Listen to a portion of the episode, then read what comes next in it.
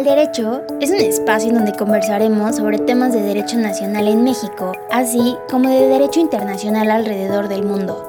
Si te interesa ahondar más en temas jurídicos, estás en el lugar correcto, ya que aquí hablaremos sobre casos relevantes, recomendaciones bibliográficas, opiniones legales y más. Yo soy Quetzali Cruz y llegó la hora de ir al derecho. Hola, hola, ¿cómo están? Bienvenidas y bienvenidos a Al Derecho Podcast. Yo soy Quetzali Cruz, ya saben, me da mucho gusto escucharles y estar aquí nuevamente. Tenía varias semanas que no platicábamos solitos. O sea, habían habido personas invitadas, etcétera, que me gusta mucho, pero también disfruto bastante estar en el micrófono. Así es que me da mucha alegría estar acá.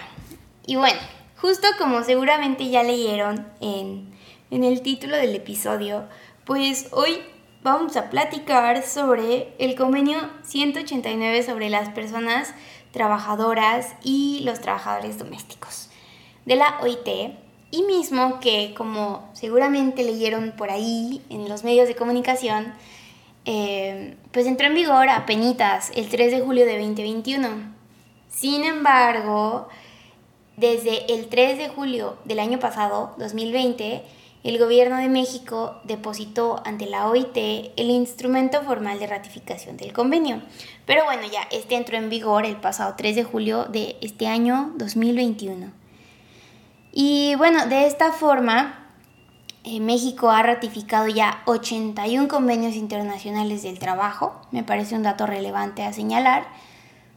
Y pues justo, o sea, la, la intención de este episodio es comentar principalmente de qué va el convenio, jurídicamente qué aportaciones tiene al sistema jurídico mexicano, ya que, como recordaremos, de acuerdo con el texto constitucional, pues los tratados internacionales en materia de derechos humanos, lo cual es el caso de este convenio, pues eh, una vez que son ratificados, pues forman parte del sistema jurídico mexicano, por lo cual, bueno, a partir de la ratificación y entrada en vigor de este convenio, pues ahora forma parte del sistema. Y por eso les quiero contar un poco de qué va, etcétera. Entonces vamos a estar comentando eso, también algunas cifras que les voy a decir ahorita, etcétera. Así es que procedo a contarles que, de acuerdo con la O I T, que es la Organización Internacional del Trabajo, como ya dijimos, se estima que en todo el mundo hay más de sesenta y siete millones de personas trabajadoras domésticas. Y en lo que a México respecta, se estima que hay alrededor de dos punto tres millones de trabajadoras y trabajadores domésticos, donde la mayoría son mujeres. Muchas en situación de vulnerabilidad, mujeres indígenas, etcétera. Y bueno, creo que esto es bien sabido por, por todos. Y bueno, también es bien sabido, justo, de acuerdo con las cifras, la mayoría de las personas trabajadoras domésticas en el país, que sería más del noventa y siete por ciento, trabajan en condiciones de informalidad. Y aquí creo que es importante poner la pregunta, ¿por qué esto es relevante? O sea, la entrada en vigor del convenio, ¿por qué es relevante? Y lo es porque normativamente apoya a una serie de medidas para reconocer el trabajo doméstico, y también, importantísimo, visibilizarlo, porque recientemente se ha abordado más el tema con este tipo de acciones, por ejemplo, o se ha visto organización por parte de las personas trabajadoras del hogar, etcétera, pero antes no era un tema que fuera tan Mmm, visibilizado, ¿no? Creo que poco a poco ha ido agarrando fuerza, y es una de las cosas que creo que el convenio busca también eh, fortalecer.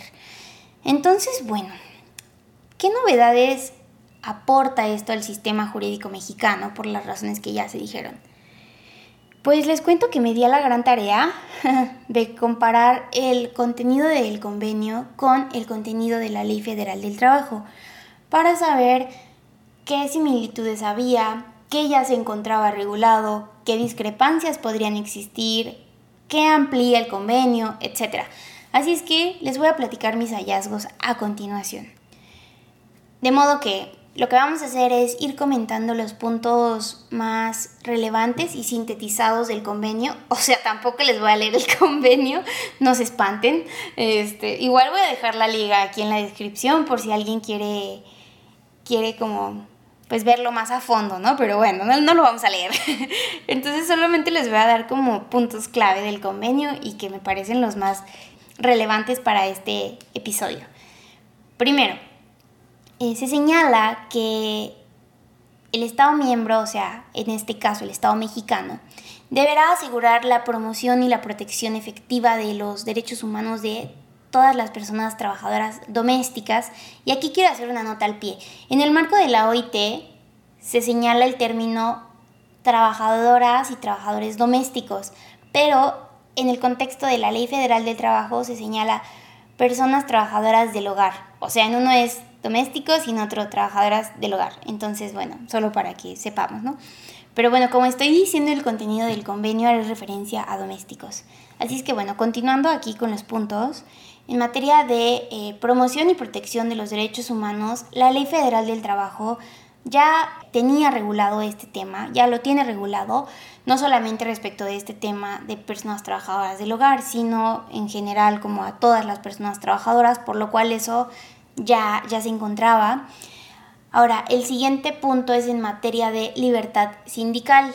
Se aborda que, bueno, justo el Estado miembro tendrá que garantizar la, la libertad sindical, tanto positiva como negativa, de los y las trabajadoras domésticas. Y bueno, en este punto también, en México, en la Ley Federal del Trabajo, ya se encontraba regulado. No en específico eh, respecto de las personas trabajadoras del hogar, sino en general en toda la Ley Federal del Trabajo, pues ya se señalaba esto. Y justo creo que algo que me parece relevante señalar es que desde el año dos mil quince existe el Sindicato Nacional de Trabajadores y Trabajadoras del Hogar, que es una organización legalmente constituida, conformada por mujeres y hombres que se contratan para realizar labores del hogar, de acuerdo con la descripción de su página web. Entonces, pues creo que este es un claro ejemplo de que este punto ya se encontraba regulado. Ahora bien, la edad mínima para trabajar en el hogar. Eh, se señala en el convenio que, bueno, de manera general la edad mínima es de quince años. Y esto ya también se encuentra regulado en la Ley Federal del Trabajo. Y también respecto de este punto, de personas menores de dieciocho años, pero mayores de quince, que es la edad mínima, se debe asegurar que estas personas no estén privadas de la escolaridad obligatoria ni comprometa sus oportunidades para acceder a educación superior. Y bueno, en este punto la Ley Federal del Trabajo sí señala la obligación de la parte empleadora de hacerse cargo de la educación básica obligatoria de las personas que estén en este supuesto. Así es que continuando con el siguiente punto, sería protección contra toda forma de abuso, acoso y violencia. Y justo la Ley Federal del Trabajo, otra vez, en, en el apartado de trabajo especial de las personas del hogar, señala de forma específica esta protección. Así es que eso ya también se encontraba regulado. Las condiciones de trabajo equitativa con las personas trabajadoras en general. Ahí fíjense que sí encontré una discrepancia, porque la Ley Federal del Trabajo establece en el artículo ciento cuarenta y seis que los patrones no están obligados a pagar las aportaciones del Fondo de la Vivienda del cinco por ciento sobre los salarios de los trabajadores a su servicio. O sea, entonces en este punto pues no estarían en igualdad de... de condiciones que las demás personas trabajadoras. Esta es una discrepancia que desde mi perspectiva está detectada, pero bueno, cuéntenme qué opinan sobre esto, me parece interesante comentarlo. Y bueno, continuando, se establece que debe existir información sobre sus condiciones de empleo a través de un contrato, y justo la Ley Federal del Trabajo nuevamente ya establecía los requisitos que debe tener el contrato de las personas trabajadoras del hogar, de modo que esto ya también se encontraba regulado. Eh, también las normas que protegen el trabajo de las personas migrantes, esto también se encontraba ya regulado en la Ley Federal del Trabajo, no solamente en el apartado de trabajos especiales, sino también en el apartado eh, de personas trabajadoras extranjeras, o sea, en las reglas que aplican a trabajadoras y trabajadores extranjeros ya se estipulan algunos temas que son aplicables a este sector. El respeto a horarios de trabajo también, esto es súper importante y esto sí se hace demasiado énfasis en la Ley Federal del Trabajo. Se establece que debe haber un respeto a los horarios de trabajo y justo se establece que no pueden estarle pidiendo a la persona trabajadora fuera de sus horarios o así que haga cosas o que acompañe a alguien, etcétera. En eso la Ley Federal del Trabajo es muy enfática. También respecto a la protección del salario y las formas de pago, ambos, tanto el convenio como la ley federal, establecen que este podrá ser en efectivo o vía transferencia bancaria en caso de que así lo acuerden las partes. También en materia de seguridad y salud en el trabajo se encuentra regulado en ambos. Y este punto me parece muy interesante, en el de agencias de colocación. Fíjense que ahí mmm, se cumple parcialmente, yo diría, porque el convenio señala que en caso de que existan agencias de colocación de personas trabajadoras del hogar, eh, el Estado parte, en este caso México, tendrá que hacerse cargo de vigilar que realmente se estén cumpliendo las normas laborales y que no haya abusos, ¿no?, hacia estas personas trabajadoras del hogar. Y justo eh, en la Ley Federal del Trabajo sí se establece que la Secretaría del Trabajo y Previsión Social es la autoridad encargada de vigilar el cumplimiento de estas, no, estas normas, pero lo que no establece es el procedimiento de queja que la persona trabajadora puede iniciar en caso de que detecte o que sea víctima de una irregularidad o que se estén violando las normas laborales. Entonces esta yo diría que está parcialmente, porque por una parte el convenio señala que deben, primero, vigilarse el cumplimiento de las normas respecto de agencias de colocación, y no solo se debe vigilar el cumplimiento, sino que en caso de que haya alguna irregularidad deben haber mecanismos en los cuales se puedan interponer quejas. Y la Ley Federal del Trabajo, como ya les contaba, pues solamente señala que es obligación de la Secretaría del Trabajo vigilar el cumplimiento de las normas, pero no la instauración de mecanismos de quejas para que una persona pueda iniciar una ante la propia Secretaría. Entonces, bueno, eso es algo que la Ley Federal del Trabajo no señala, pero que creo que sí hay con qué, normativamente hablando, eh, abrir esa posibilidad. Entonces, bueno, solo no está expresamente, pero sí se abre la posibilidad, yo pienso, de acuerdo con el texto normativo.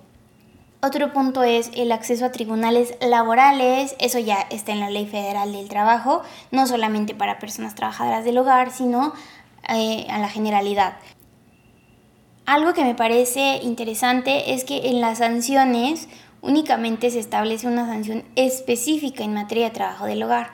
O sea, claramente se establece que si una persona inspectora del trabajo detecta irregularidades, bueno, tiene que llevar a cabo las sanciones, pero eh, pues son las sanciones generales que establece la Ley Federal del Trabajo.